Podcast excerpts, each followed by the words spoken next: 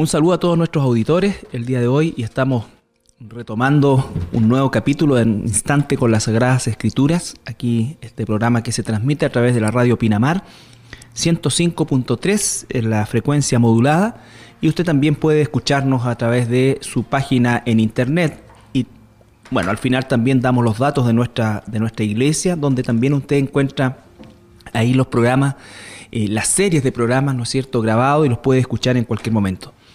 Saludamos a nuestro hermano Andrés que nos acompaña como cada capítulo. Muchas gracias, pastor. Muy agradecido de poder estar estudiando el Evangelio de Mateo. Así es. Y en la sala máster a nuestro hermano Pablo, quien siempre está pendiente de, llevar adelante la transmisión de nuestro programa. ¿Qué vamos a ver el día de hoy, Andrés? Bueno, la verdad es que eh, hoy y probablemente durante algunas semanas más vamos a seguir estudiando lo que se conoce como el Sermón del Monte y particularmente con el principio del Sermón del Monte según el Evangelio de Mateo, que son las bienaventuranzas. Sí, las bienaventuranzas que comenzamos con la primera la, la semana pasada, ¿no es cierto?, con los pobres de espíritu, que efectivamente, bueno, si usted escuchó el programa se pudo dar cuenta que eh, es una, son expresiones de Jesús, del mismo Señor Jesucristo, y que de alguna manera son absolutamente contrarias al pensamiento humano natural. Entonces, eh, lo que habla de que el reino de Dios y, el pensamiento de Dios, la palabra de Dios, eh, es efectivamente algo que solamente se puede entender, recibir, aceptar, obedecer, amar, si es que el Espíritu Santo mora en usted. Vamos a ver hoy día el versículo 4, ¿no es cierto?, que corresponde a la segunda bienaventuranza, como se ha venido a llamar. Y dice Mateo capítulo 5, versículo 4, de labios del Señor Jesucristo, bienaventurados los que lloran, porque ellos recibirán consolación. ¿Qué podríamos decir al respecto? Bueno, una vez más, eh, vemos estos, estas palabras que salen de, nuestro Señor Jesucristo que realmente nos cuesta entender desde un punto de vista carnal. Eh, hay cosas en la vida que, como por ejemplo el tema del llorar, está asociado a la pena, está asociado a la, la depresión, que es una de las enfermedades modernas, ¿cierto? y que, bueno, hoy en día mucha gente gasta mucho tiempo, gasta mucho dinero, incluso justamente para no estar llorando, para no sufrir una depresión, no estar pasando por momentos de, lamentación, digamos. Sin embargo, aquí vemos al Señor Jesucristo que nos dice justamente lo contrario, algo que en el mundo, por así decir, nosotros no lo esperaríamos. Bienaventurados, que dijimos que eran dichosos o dignos de ser envidiados, aquellas personas que lloran porque ellos recibirán consolación. Lo importante, ¿no es cierto?, es que efectivamente eh, el llanto es parte de, las emociones humanas, una expresión de, la emoción, de una emoción humana, que está asociado a mucha alegría, pero por sobre todas las cosas a mucha tristeza y dolor físico, dolor del alma, como los psiquiatras han, catalogado, por ejemplo, el tema de la depresión, un dolor del alma. Eh, el punto es que el mundo llora, aunque de muchas formas se trata de, tapar la realidad que vemos, ¿no es cierto? Eh, con luces, con fuegos artificiales, ¿no es cierto? Con distintos tipos de, de publicidad, con distintos tipos de movimientos, en fin, con muchas cosas eh, el ser humano está buscando desesperadamente alivio. Alivio. Y aun cuando eh, en este mundo se crea que se sonríe mucho, diríamos que vivimos en una sociedad, en una cultura y en un mundo bastante triste, bastante eh, opaco y donde el dolor es quizás la constante en cada una de las personas, en, alguno, en alguna de sus formas, en alguna de sus formas. Y por supuesto dice que el ser humano llora llora. Eh, vemos lo que pasa, por ejemplo, aquí, sin ir más lejos, en Venezuela, vemos lo que pasa en, Ucrania, vemos lo que pasa, lo que ha pasado en nuestro propio país. Vemos que constantemente la, la sociedad está gimiendo, está llorando. La palabra dice también que la misma creación, es decir, la naturaleza, o lo que nosotros llamamos naturaleza, que es creación de Dios, también gime eh, desde el punto de vista de que eh, eh, nosotros hemos hecho un, uso pero completamente despiadado de los recursos naturales que Dios puso a nuestra disposición y hoy día estamos pagando precio de eso también. Sí, hay, hay, muchas veces uno se encuentra con personas que, que dicen, digamos, que no creen en Dios porque cómo Dios permitiría tanta maldad. Tanta maldad en el mundo. Sin embargo. Te hago un alcance y te interrumpo. Hoy día en la noticia escuchada y me llevé la sorpresa de que el mundo está celebrando hoy día el Día de la Felicidad. y la pregunta es que uno le puede hacer a la gente, ¿qué es la felicidad? Y se va a encontrar con muchas respuestas, eh, porque ciertamente la felicidad es una situación de carácter particular, pero si en algo es transversal, es que esta es pasajera, es esquiva, ¿no es cierto? Y muchas veces cuando se alcanza el supuesto estándar que nos va a dar esa felicidad, eh, no es tal. No es tal. sí, de hecho yo, yo me acuerdo cuando antes de ser cristianos, por ejemplo, eh, lo que más deseaba yo a mis hijos era que fueran felices. O sea, tampoco ya estaba metido en, el tema de la plata o incluso el tema de los estudios necesariamente. Pero sí yo estaba con el tema de la felicidad. Yo le deseaba a mis hijos que tuvieran un, futuro, digamos, que estuviese lleno de felicidad. Entonces, eh, a pesar de que yo quería algo que uno podría decir en el mundo que es muy loable, digamos, que es el tema de, buscar la felicidad en nuestros hijos, eh, una vez que llegué al Señor, claro, ahí comprendí la diferencia entre el gozo y la felicidad, que es justamente lo que dices tú, Carlitos, que la felicidad es algo pasajero, son sentimientos muy agradables, pero muy pasajeros, mientras que el gozo es una, es, una, es, una, es un estado permanente del ánimo que tenemos nosotros por nuestra relación con Dios. Y es independiente, ese gozo, yo lo mantengo, es independiente a las situaciones que me puedan estar ocurriendo el día de mañana. Bueno, la verdad que eh, una vez más nos damos cuenta de que los pensamientos de Dios no son nuestros pensamientos y que por supuesto tenemos que evaluar las palabras que Jesús dice a la luz de su forma de pensar y del mensaje de la Escritura. En eh, Isaías 55, 8 y 9 dice justamente lo que mencionabas tú, Carlito. Dice, porque mis pensamientos no son vuestros pensamientos, ni vuestros caminos mis caminos, dice Jehová. Como son más altos los cielos de la tierra, así son mis caminos más altos que vuestros caminos, y mis pensamientos más que vuestros pensamientos. Por lo tanto, así como Dios mismo nos está diciendo ahí en el libro de Isaías, ¿cierto? ¿Cuál es la diferencia radical en la forma de pensar y, de actuar también? Jesucristo, como su único hijo, digamos, mantiene la misma línea, por así decir, y nos confronta con esta serie de, bienaventuranzas que van en total contradicción con lo que esperamos en el mundo. Digamos. Exactamente, por eso es que hacemos toda esta aclaración inicial, al igual que en la semana pasada, por el hecho de que efectivamente, eh, si usted lee Bienaventurados los que lloran, sin entender eh, el pensamiento de Jesús, sin saber que eh, hay una contradicción, o mejor dicho, hay una, están, es contrario al pensamiento de de, nosotros como seres humanos naturales, eh, no va a entender la razón real por la cual Dios llama bienaventurado a estas personas que efectivamente están llorando. Y están llorando por tristeza, no están llorando de alegría. Exactamente. De hecho, si uno lo lleva, por así decir, a, a, a un análisis lógico, está diciendo, aquellos que lloran van a ser confortado o consolado. Consolado. Por eso, bienaventurado. Pero hoy en día en el mundo yo diría, pero yo prefiero no llorar y no tener que ser consolado. Pero la pregunta aquí radica es quién nos va a consolar o quién va a consolar a aquel. Y hay una pregunta antes de esa y que es la que vamos a analizar después de la pausa musical, es ¿por qué entonces lloran los hijos de Dios? Vamos a la pausa y regresamos. Después de esta pausa musical retomamos el tema y vamos a estar mm, repasando lo que han sido las bienaventuranzas, por supuesto, y estamos enfocados principalmente en bienaventurados los que lloran.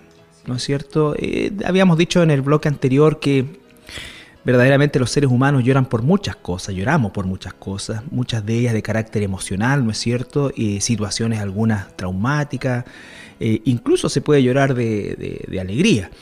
Pero cuando Jesús está diciendo bienaventurados los que lloran, no se está refiriendo a eso la verdad que Jesús se está refiriendo específicamente y muy relacionado con los versículos anteriores que hablan acerca de la pobreza espiritual.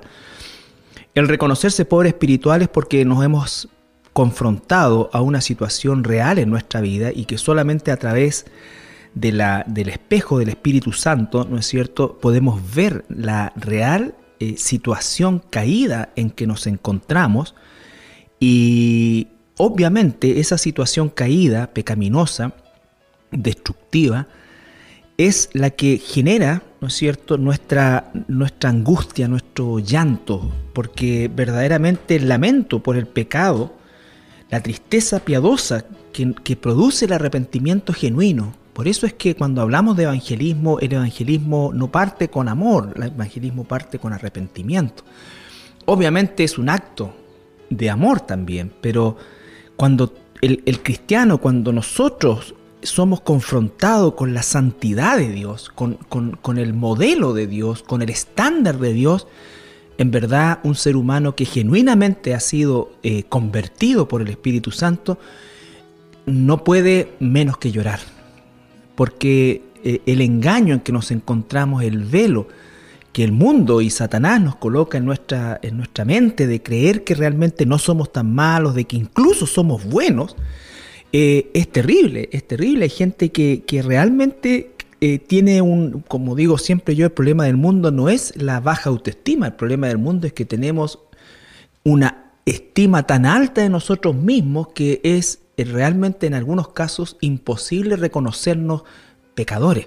Sin embargo, cuando el Espíritu Santo viene a nosotros, entonces ocurre un fenómeno sobrenatural que nos coloca frente al estándar de Dios y en nosotros al encontrarnos en ese estándar eh, totalmente desnudos, ajenos, lejanos, infinitamente lejanos y además imposibilitados siquiera de acercarnos un poco, obviamente que nosotros lloramos y es un lloro por nuestra condición, pero también hay un llanto de gratitud, si pudiéramos llamarlo de alguna manera, por el amor que Dios nos da o entendemos un poquito mejor el amor de Dios hacia nosotros. Hay, una, hay un ejercicio que, que, se hace muchas veces en el, en el, ámbito cristiano que tiene que ver con los diez mandamientos. Eh, muchas veces a las personas que no conocen al Señor se les pregunta lo mismo que dices tú, Carlito. ¿Tú te consideras una persona buena? Mm. La mayoría de la gente dice, sí, yo me considero una persona buena o no tan mala muchas veces, o no tan malo como otros, digamos. Eh, sin embargo, cuando se les compara con el estándar de Dios que aparece en el Antiguo Testamento, que son estos diez mandamientos, y se le pregunta a la persona, disculpa, ¿tú has mentido alguna vez, aunque sea una mentira simple, pequeña? Sin mayor, entre comillas, trascendencia. Exacto, y el 100% dice que sí. Y uno dice, bueno, pero entonces tú me estás diciendo que eres un, mentiroso. Porque así se le dice a la gente que miente. Da lo mismo si has mentido una vez o un millón de veces. Y el otro mandamiento, ¿cierto? Que tiene que ver con el tema del robar. Mucha gente también se le pregunta, ¿tú has robado alguna vez, no sé, un cenicero, un lápiz, un dulce, un chicle?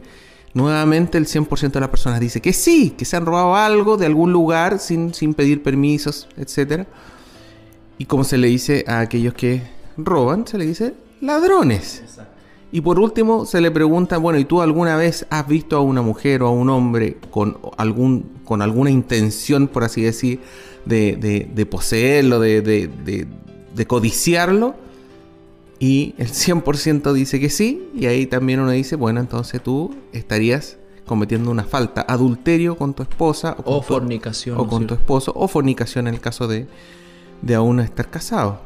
Entonces ahí recién la gente se da cuenta de que haga lo que haga, siempre va a ser por lo menos un fornicario, mentiroso y ladrón. Efectivamente, y eh, eh, es tal eh, lo que tú dices que el mismo Señor Jesucristo va a hablar más adelante acerca justamente de que eh, la pecaminosidad hasta ese entonces se concebía única y exclusivamente a nivel del acto propiamente tal. Correcto. Pero Jesús va más atrás y va a la raíz, ¿no es cierto? Va al, pensamiento, va a la intención, como decías tú, va al, sentimiento malo, a, en fin, cuando dice que si tú piensas y tienes un sentimiento malo hacia alguien, eh, ya lo mataste. En, tu corazón, en tu corazón has cometido has asesinato. Cometido asesinato. Entonces, eh, el, estándar e, es, sumamente eh, eh, aterrador para nosotros porque obviamente, ¿quién de nosotros, aunque sea esporádicamente, no ha tenido un deseo violento hacia otra persona en su corazón? quiero leer yo el, en la segunda carta de los Corintios, en el capítulo 7, versículo 10, el apóstol Pablo está enseñando basado justamente, sin duda alguna, en estas bienaventuranzas y él podría, él podríamos decir que agrega, porque la tristeza que es según Dios produce arrepentimiento. O sea, cuando el Espíritu Santo entristece nuestro corazón, entristece eh, nuestro, nuestro pensamiento, ¿no es cierto? Esa tristeza eh, que viene del Espíritu Santo, que nos produce el Espíritu Santo justamente al contrastar nuestra pecaminosidad con la santidad de Dios, dice que esa tristeza es para vida, para vida. ¿No es cierto? O para salvación, cuando eh, nosotros recién nos estamos, eh, cuando el Espíritu Santo por primera vez entra y toca nuestro corazón e, e, inunda nuestra vida. Sin embargo, dice que la tristeza del mundo, de la que hablábamos, ¿no es cierto?, que son las razones mundanas por las cuales los seres humanos lloran, se entristecen, se amargan, ¿no es cierto?, dice que produce muerte. Entonces, eh, qué importante es entender que eh, uno de, de los rasgos del verdadero cristiano es justamente su tristeza, pero una tristeza que produce vida, eh, ¿no es cierto? Vida espiritual. Es justamente el darnos cuenta que incluso aún siendo ya cristiano, nuestra naturaleza pecaminosa está tirando tan fuerte que está buscando recuperar eh, ese espacio que el Espíritu Santo hoy día está llenando. Entonces, eh, es bien importante eso porque hoy día la gente no solamente no llora por sus pecados, sino que los justifica y peor aún los celebra. Entonces, por eso un cristiano tampoco nunca debe estar añorando su antigua manera de vivir. Bueno, en el Antiguo Testamento también hay un relato que aparece eh, en Nehemías durante la reconstrucción del templo, cuando las personas que estaban regresando de esta cautividad en Babilonia, ¿cierto? Se les empieza a leer a ellos la palabra de Dios. Y es muy interesante porque ahí aparece la, respuesta. la respuesta del pueblo. Era un pueblo que llevaba muchos años sin escuchar la palabra de Dios. Y cuando la escuchó, lo primero que causó fue un llanto. Dice que fue un llanto colectivo. Exactamente. Mm. Eh, un llanto colectivo eh, producto justamente de, de, lo mismo que un cristiano verdadero enfrenta cada día cuando está estudiando la Biblia y se está dando cuenta que las demandas de Dios eh, nos, eh, nos, producen ese, esa necesidad y esa pobreza espiritual y esa necesidad de depender absolutamente de, Dios. Eh, bueno, en el caso de los de, lo que, del ejemplo que tú citas, además ellos no solamente no habían escuchado la palabra de Dios durante prácticamente dos generaciones, sino que además, ¿no es cierto?, habían vivido en un lugar donde el pecado de todo tipo, ¿no es cierto?, se dice que históricamente los, los, eh, los judíos o los israelitas aprendieron su oficio de comerciante eh, en Babilonia. De hecho, muchos se quedaron en, eh, esa zona y no regresaron. Y además aprendieron mucho del ocultismo en, ese, en, esa época, ¿no es cierto? Y la, idolatría que la idolatría que bueno, dicho sea de paso, estuvo presente desgraciadamente a lo largo de toda la historia de, la nación de Israel. Entonces estamos viendo, ¿no es cierto?, bienaventurados los que, yo, los que lloran, ¿no es cierto? Y agrega el pasaje que recibirán consolación. O sea, hay una promesa. ¿Por qué? Porque es una tristeza que produce vida. Es una tristeza que produce salvación. Es una tristeza que nos no, nos destruye, sino que construye en nosotros el carácter de Cristo. Es una tristeza no como la de Judas que lo llevó al suicidio, a la autodestrucción, sino que una tristeza como la de Pedro que lo llevó al arrepentimiento, que lo llevó, ¿no es cierto?, en definitiva, a hacer eh, eh, el, apóstol insigne de, del Señor Jesucristo en cuanto a lo que nosotros vemos en el libro Los Hechos posteriormente. Entonces, vemos dos tristezas ahí. Ambos fueron culpables de alta traición, ambos negaron al Señor. Eh, sin embargo, vemos a Judas con un arrepentimiento y una tristeza del mundo para muerte. Y en Pedro vemos una tristeza para vida, de arrepentimiento, de reconocimiento, de asumir las consecuencias de su error y de ser eh, totalmente transformado por el Espíritu Santo en una valentía eh, que lo llevó, según la tradición, ¿no es cierto?, a morir crucificado, pero él con cabeza abajo, porque no se sentía digno de ser crucificado exactamente de la misma manera que su maestro. Sí, ahí un tema muy relevante es eh, la palabra consolación. ¿Quién ¿a quién, quién, nos va a consolar? O sea, ¿a, qué se refiere? En eh, Segunda de Corintios, capítulo 1, versículos 3 en adelante, nos relata y nos dice de que nuestro Dios es el Dios de toda consolación. Dice, bendito sea el Dios y Padre de nuestro Señor Jesucristo, Padre de misericordia y Dios de toda consolación, el cual nos consuela en todas nuestras tribulaciones para que podamos también nosotros consolar a los que están en cualquier tribulación, por medio de la consolación que nosotros somos consolados por Dios. Porque de la manera que abundan en nosotros las aflicciones de Cristo, así abundan también por el mismo Cristo nuestra consolación. Pero si somos atribulados, es para vuestra consolación y salvación. O si somos consolados, es para vuestra consolación y salvación la cual se opera en el sufrir las mismas aflicciones que nosotros también padecemos. Bueno, aquí el, apóstol Pablo, ¿cierto? Nos está relatando que él es atribulado, él sufre permanentemente problemas eh, de todo tipo, físico, espiritual.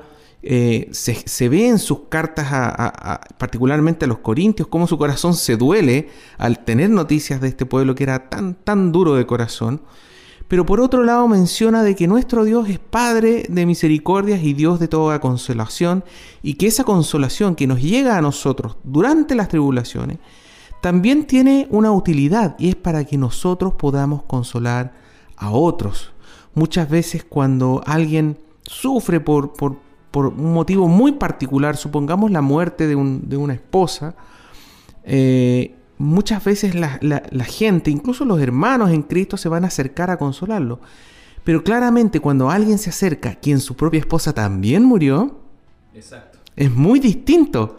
Esa consolación que uno recibe de alguien que pasó por exactamente lo mismo, que sabe exactamente lo que uno está viviendo, es muy distinto. Y el Señor nos está diciendo que estas tribulaciones que podemos recibir en, la vida de hoy, también tiene esa finalidad de que nosotros también, así como Dios nos consuela, nosotros también podemos consolar a otros. Así es. Y no nos olvidemos que el gran consolador, el paracleto, que es la palabra, ¿no es cierto?, que se traduce en el idioma griego, es el Espíritu Santo. Cuando el Señor dice que Él nos consolará, es el Espíritu Santo y el Espíritu Santo nos guía a toda verdad. Y esa verdad, ¿no es cierto?, el, Espíritu Santo nos convence del pecado en que estamos, eh, nos produce esa, esa tristeza, pero también nos da la salida y a la consolación por medio de la misma palabra, de la misma escritura. Incluso lo que mencionabas tú acerca del apóstol Pablo, un hombre que vivió en carne propia la tristeza de darse cuenta de que él era un perseguidor, un asesino, un instigador de los cristianos, y cuando él reconoce eso, eh, él realmente se llama a sí mismo en Corintios, ¿no es cierto? Él fue concebido, dice, como un abortivo, es decir, prácticamente él no, no se compara en, cuanto a, se, compara el más pequeño de todos. Y no en un afán de una falsa humildad, porque no estaría registrado en la escritura, ¿no es cierto? Ni tampoco de, una, de un problema de autoestima, sino que es, es ese impacto que produce el conocer la santidad de Dios, un poquito de la santidad de Dios, ¿no es cierto? Y darnos cuenta de nuestra condición. Recuerdo también el apóstol Pedro cuando Jesús se acerca y, Pedro, después de la pesca milagrosa, ¿no es cierto?, dice, eh, Pedro se arrodilla, ¿no es cierto?, y le dice eh, que, no se acerque porque él es pecador. es, ese es el... soy indigno. Soy indigno. Esa, que no es una postura falsa o de falsa humildad, sino que es una real, eh, un, un, real conocimiento de la diferencia abismal que existe entre la santidad de Dios, o infinita, ni siquiera abismal, y nuestra pecaminosidad. Vamos a ir a la pausa musical y continuamos con este hermoso tema. Bien, estamos de regreso después de nuestra pausa musical y queremos hacerle una invitación a través de la radio Pinamar a viajar a Israel. Eh, se está programando ya el cuarto viaje a Tierra Santa y esto es a través de el Rey de Reyes Minister, que es un ministerio que está eh, preocupado y enfocado en llevar a, a, gente de nuestro país para que conozca la Tierra Santa, el país de Israel quiero darle la información acerca de lo que es más o menos el, programa. 12 días dura el, el, viaje completo, pero los días efectivos de tour son 10 días. Usted tiene que consignar un día de ida y uno de regreso. Esto es en un itinerario que se cumple dentro de un bus de lujo. Está todos los impuestos pagados, las propinas, en fin, todo lo que usted no tiene que desembolsar prácticamente nada. Y por supuesto también algo que es súper importante, que este es uno de los pocos tours que cuentan con las entradas ya canceladas a través del costo que usted paga por el, por el programa, ¿no es cierto?, a todos los parques nacionales. Son más de 50 lugares históricos que se están visitando y por supuesto también esto es una estadía de hoteles de 5 estrellas y por supuesto también esto significa que eh, como es un tour, cuenta con la asistencia de un guía especialista, que es eh, un profesor de historia y por supuesto también es, certificado por eh, el gobierno israelí como guía turístico. El costo es en dólares 4.300 dólares. Usted tiene que hacer un depósito inicial de 300 dólares para eh, reservar su cupo y posteriormente hacer el depósito de los 4.000 restantes. Esto en dinero actualmente es más o menos 2.100.000 pesos es sin duda alguna el costo más conveniente del mercado. Así es que lo invitamos a que pueda darse esta, esta, este lujo de alguna manera que está a un precio asequible de conocer Tierra Santa. Continuamos con nuestro programa y bueno, pasamos ya al versículo 5, ¿no es cierto? Después de haber analizado bienaventurados los que lloran, leemos el versículo 5 que dice el Señor Jesucristo en su sermón del monte, Bienaventurados los mansos, porque ellos recibirán la tierra por heredad. Aquí, Andrés, sin duda alguna vamos a encontrar eh, una de las palabras que, que menos se acuñan el, o, o, que menos quisiera nombrarse el día de hoy entre las personas, ¿no es cierto? Que es la palabra manso. Que siempre bromeas tú, Carlitos, diciendo que no es menso, sino que es manso. Eh, así es. Eh, ante el mundo, ¿cierto? Este tipo de, actitudes que estábamos viendo, ¿cierto? El ser pobre en espíritu, el llorar, y en este caso, en este caso la palabra manso, son eh, características que quizás no son muy bien vistas hoy en día. Las personas que son mansas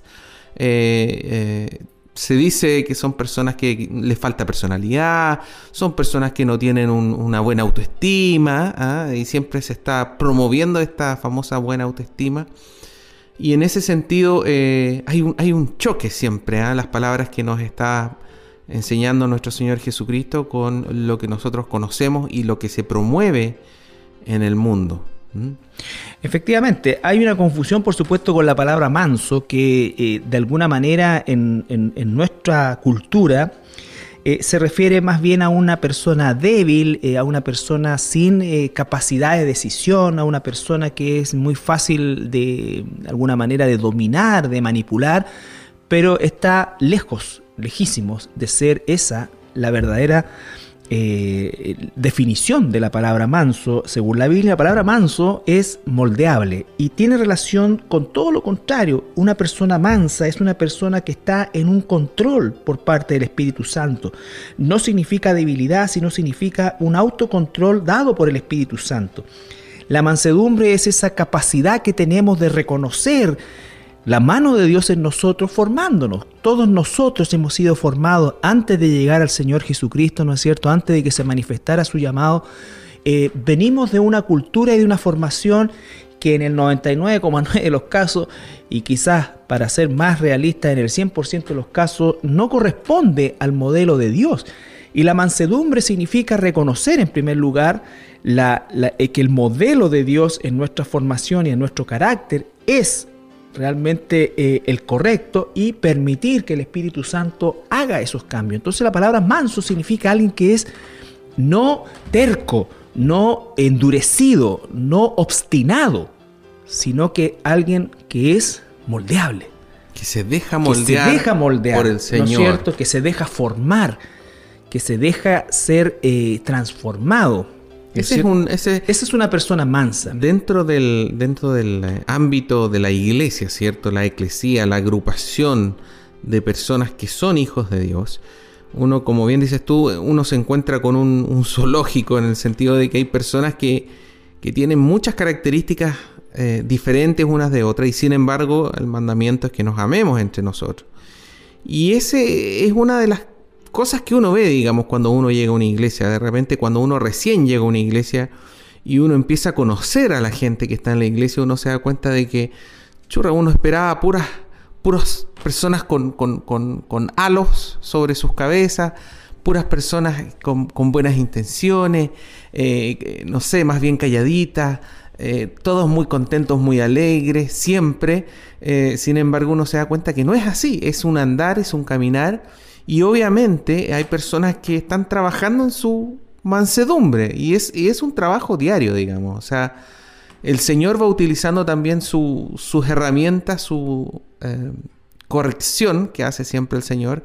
Y a través de la experiencia de nuestra vida a veces nos va preparando para aceptar esa mansedumbre. No es fácil el ser manso. Fíjate que lo que tú estás diciendo es tan importante o, reviste tal importancia que el mandato del Señor es a estar congregados, a ser parte de una iglesia, de una eclesía, como decías muy bien. Hay un ordenamiento en la eclesía, en la iglesia, hay pastores, hay maestros, y la convivencia dentro de una iglesia requiere justamente de mucha mansedumbre de mucha mansedumbre. ¿Y cómo es que sabemos esto? Es porque efectivamente el apóstol Pablo, que podríamos decir nosotros, establece los parámetros principales de la eclesiología, eh, él dice, ¿no es cierto?, en el capítulo 4, versículo 1, que lo estábamos estudiando incluso anoche, dice yo, pues preso en el Señor, os ruego que andéis como es digno de vuestra vocación. La palabra ahí es peripateo, que significa, ¿no es cierto?, andar bajo un modelo, andar bajo una, una, una ordenanza predeterminada. Y eso es justamente lo que la Escritura nos da a nosotros, con el que fuiste llamado, dice, con toda humildad, mansedumbre, soportándose con paciencia los unos a los otros en amor, solícitos en guardar la unidad del Espíritu en el vínculo de la paz, un cuerpo y un espíritu, como fuisteis también llamados a una misma esperanza de vuestra vocación, un Señor, una fe, un bautismo, un Dios y Padre sobre todos, el cual es sobre todos y por todos y en todos. Entonces, eh, si está plasmado en el libro de Dios y el Espíritu Santo inspiró al apóstol Pablo a colocar semejante pasaje, ¿no es cierto?, eh, significa que efectivamente la, la, razón más importante o el aporte más importante que nosotros podemos hacer a una iglesia en pos de la unidad es tener justamente mansedumbre. Una mansedumbre espiritual, una mansedumbre formativa. Nuestra iglesia ya va a cumplir 25 años como congregación. Sin duda, hemos pasado muchas, muchas, muchas situaciones como toda iglesia. Eh, hemos tenido momentos difíciles, hemos tenido también eh, momentos complicados.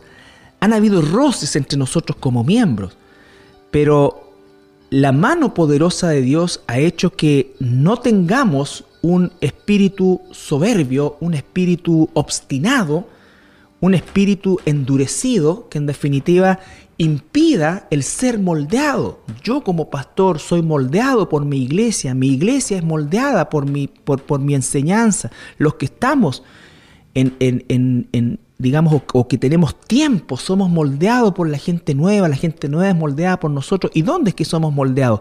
En el carácter, en el carácter. Por eso habla, quiero repetir, humildad, mansedumbre, soportarse, paciencia, amor los unos a otros, siempre en plural. Entonces cuando la Biblia está diciendo bienaventurados los mansos, son aquellos que están dispuestos a ser moldeados en las situaciones difíciles, ¿no es cierto?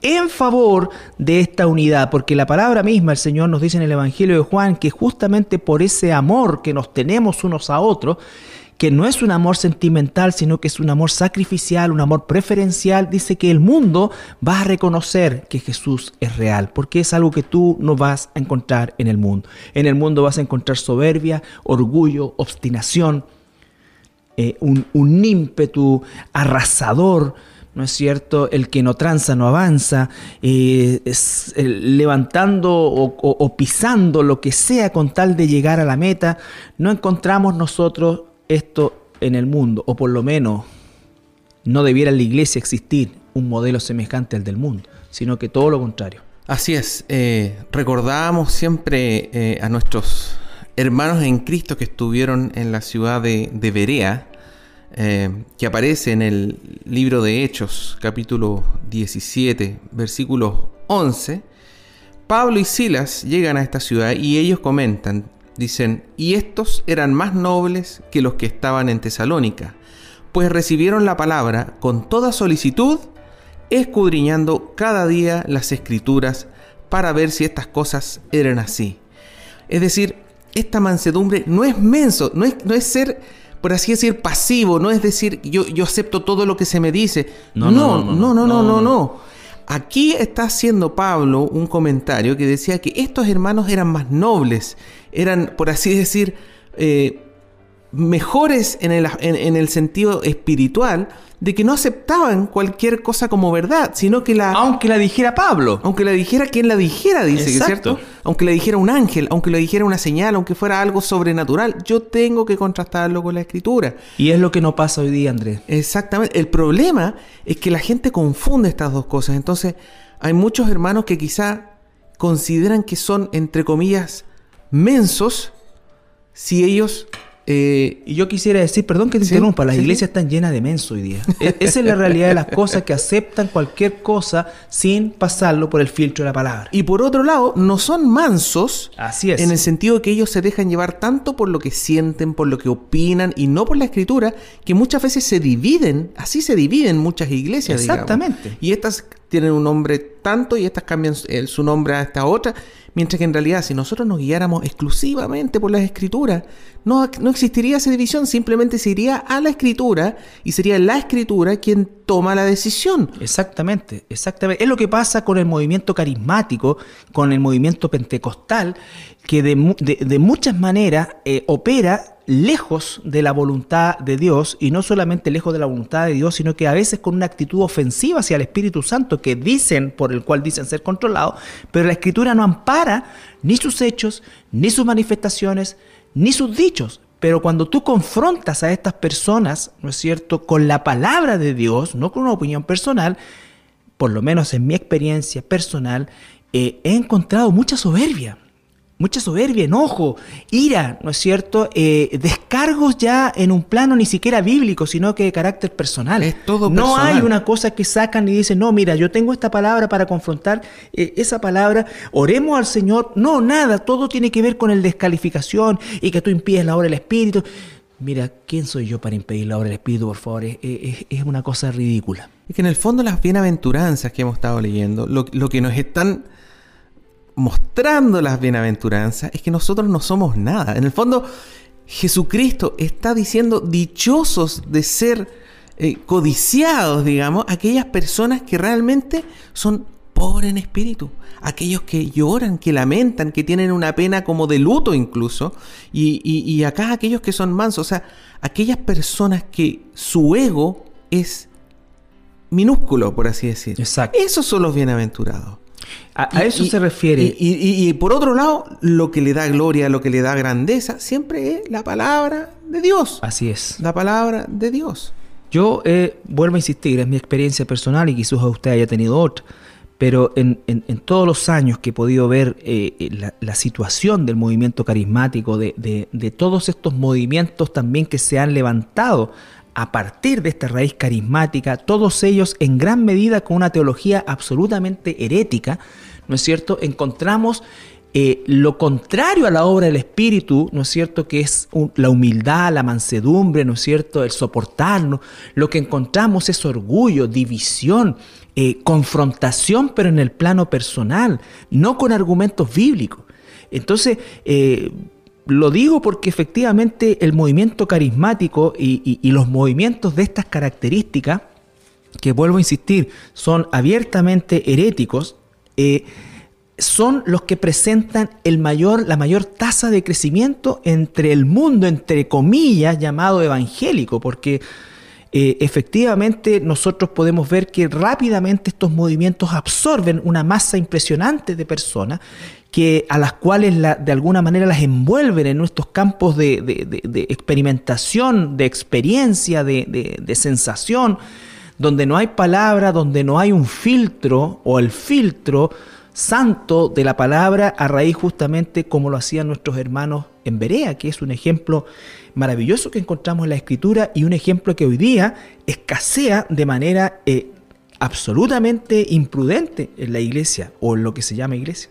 Bueno, de hecho, eh, de las cartas que, Pablo escribe a las diferentes iglesias que, que existían en su tiempo, claramente la iglesia de Corinto, ¿cierto? La primera y segunda carta a los Corintios, son unas cartas llenas de exhortación, llenas de, crítica, de ánimo a que maduren, a que no se queden pegados en cosas carnales. Ahí vemos una, iglesia netamente carnal. Eh, y cuando Pablo alaba a alguna otra iglesia, siempre son alabanzas en temas espirituales y, están asociados a la mansedumbre. A iglesias que se han caracterizado por, incluso como, como dice, colocar al, al prójimo como si fuera superior a mí. No que lo sea, no que sea superior a mí, pero tratarlo como si lo fuera en el sentido de, tratar de colocar esa mansedumbre delante mío. Fíjate que lo que dices tú eh, lo encontramos en, Colos, en, la carta a los Colosenses, en el capítulo 1, versículo 3, dice, siempre orando por vosotros, damos gracias a Dios Padre nuestro Señor Jesucristo. Aquí viene, ¿por qué da gracias Pablo? ¿Por qué ora continuamente por estos hermanos? ¿Por qué agradece a Dios? ¿No es cierto?, al Padre por, por estos hermanos, habiendo oído de vuestra fe en Cristo Jesús y del amor que tenéis todos los santos a causa de la esperanza que os está guardada en los cielos, de la cual ya habéis oído por la palabra verdadera del Evangelio, la palabra verdadera del Evangelio. Pablo ora, agradece a Dios por el apego que los hermanos en Colosas tenían a la palabra de Dios. Esto, hermanos, es la Biblia. La palabra de Dios es la misma ayer, hoy y siempre. Lo que usted puede estar viendo hoy día como espiritual, si no eh, pasa el filtro de la palabra, no viene de Dios. Por favor, sea eh, inteligente en el sentido espiritual. Pablo sea noble, sea noble como los hermanos en Berea. De Berea, exactamente. Cuestiónese, ¿está escrito o no está escrito? ¿Qué dice la escritura al respecto? Más allá de lo que yo siento, de lo que yo pienso, de que lo que yo veo con mis ojos, que quizá esto podría provenir de Dios. ¿Dónde está la madurez espiritual? ¿Está en, en todos esos elementos eh, eh, que se expresan, digamos, hacia afuera? ¿O es realmente un trabajo que el Señor quiere hacer en mi carácter? Si el tema es mi carácter, ¿Qué es lo que hago yo después de hacer todas esas expresiones, después de, hablar, de saltar, de gritar, etcétera, digamos? ¿Qué es lo que hago yo en mi carácter? ¿Cómo está mi carácter? ¿Cambia mi carácter? ¿Cómo está la relación con mi esposa, con mis hijos? Normalmente se endurece, se endurece. Es muy, muy común que en estos círculos, ¿no es cierto?, exista un, un, éxtasis, eh, a veces ya prácticamente eh, eh, vergonzoso, ¿no es cierto? Eh, y encontramos a estas personas teniendo vidas carentes total de integridad en el área de su trabajo, en el área de su familia. Aún los líderes de estos movimientos, ¿no es cierto?, se caracterizan por, por, por, actos absolutamente inmorales. Entonces el apóstol Pablo le escribe a los tesalonicenses y el capítulo 1, versículo 6 dice, y vosotros vinisteis a ser imitadores de nosotros y del Señor recibiendo la palabra en medio de gran tribulación, recibiendo la palabra en medio de gran tribulación. Entonces, cuando la Biblia dice recibiendo, no significa que están solamente, no, es un acto pasivo, sino que es un acto activo. La recepción implicaba aplicación. Entonces, eh, cuando la Biblia dice bienaventurados los mansos, significa que verdaderamente aquellas personas que han nacido de nuevo por el milagro del Espíritu Santo en sus vidas, ¿no es cierto?, van a experimentar esta obra que el Señor comienza y que Él lleva a término. Por lo tanto, todo verdadero cristiano dará frutos espirituales. Todo falso cristiano no dará frutos espirituales. La Biblia dice claramente en una analogía casi infantil, el buen árbol da buen fruto, el mal árbol da mal fruto. Entonces eso es algo que el cristianismo actual, que la gente de la iglesia, ¿no es cierto?, no está tomando en cuenta. Por eso es que dije que hay muchos mensos. En Gálatas capítulo 6, versículo 7 en adelante, también de lo mismo dice, no os engañéis, Dios no puede ser burlado, pues todo lo que el hombre sembrare, eso también segará. Porque el que siembra para su carne, de la carne segará corrupción, mas el que siembra para el espíritu, del espíritu, del espíritu segará vida eterna. No nos cansemos pues de hacer bien, porque a su tiempo segaremos si no desmayamos. Así que según tengamos oportunidad, hagamos bien a todos, y mayormente a los de la familia de la fe. También está exactamente lo mismo que estábamos hablando, pastor. El tema de la carne versus el espíritu todo este tipo de manifestaciones que son carnales, pero que realmente deben ser espirituales. Espirituales son aquellas cosas que realmente están cambiando nuestro carácter, están cambiando nuestra forma de pensar, ¿cierto? Este metanoia, que viene de metagnosis, meta, cambiar nuestra mente, literalmente, es cambiar nuestra mente, nuestro arrepentimiento por medio del cambio de nuestra mente, y que también va a cambiar mi forma de actuar. Solamente así yo voy a poder ver los frutos de ese cambio espiritual. Y esos frutos, dice la palabra, son para vida eterna. Así es. Bueno, llegamos hasta esta bienaventuranza el día de hoy. Finalizamos con la bienaventuranza, bienaventurados los mansos.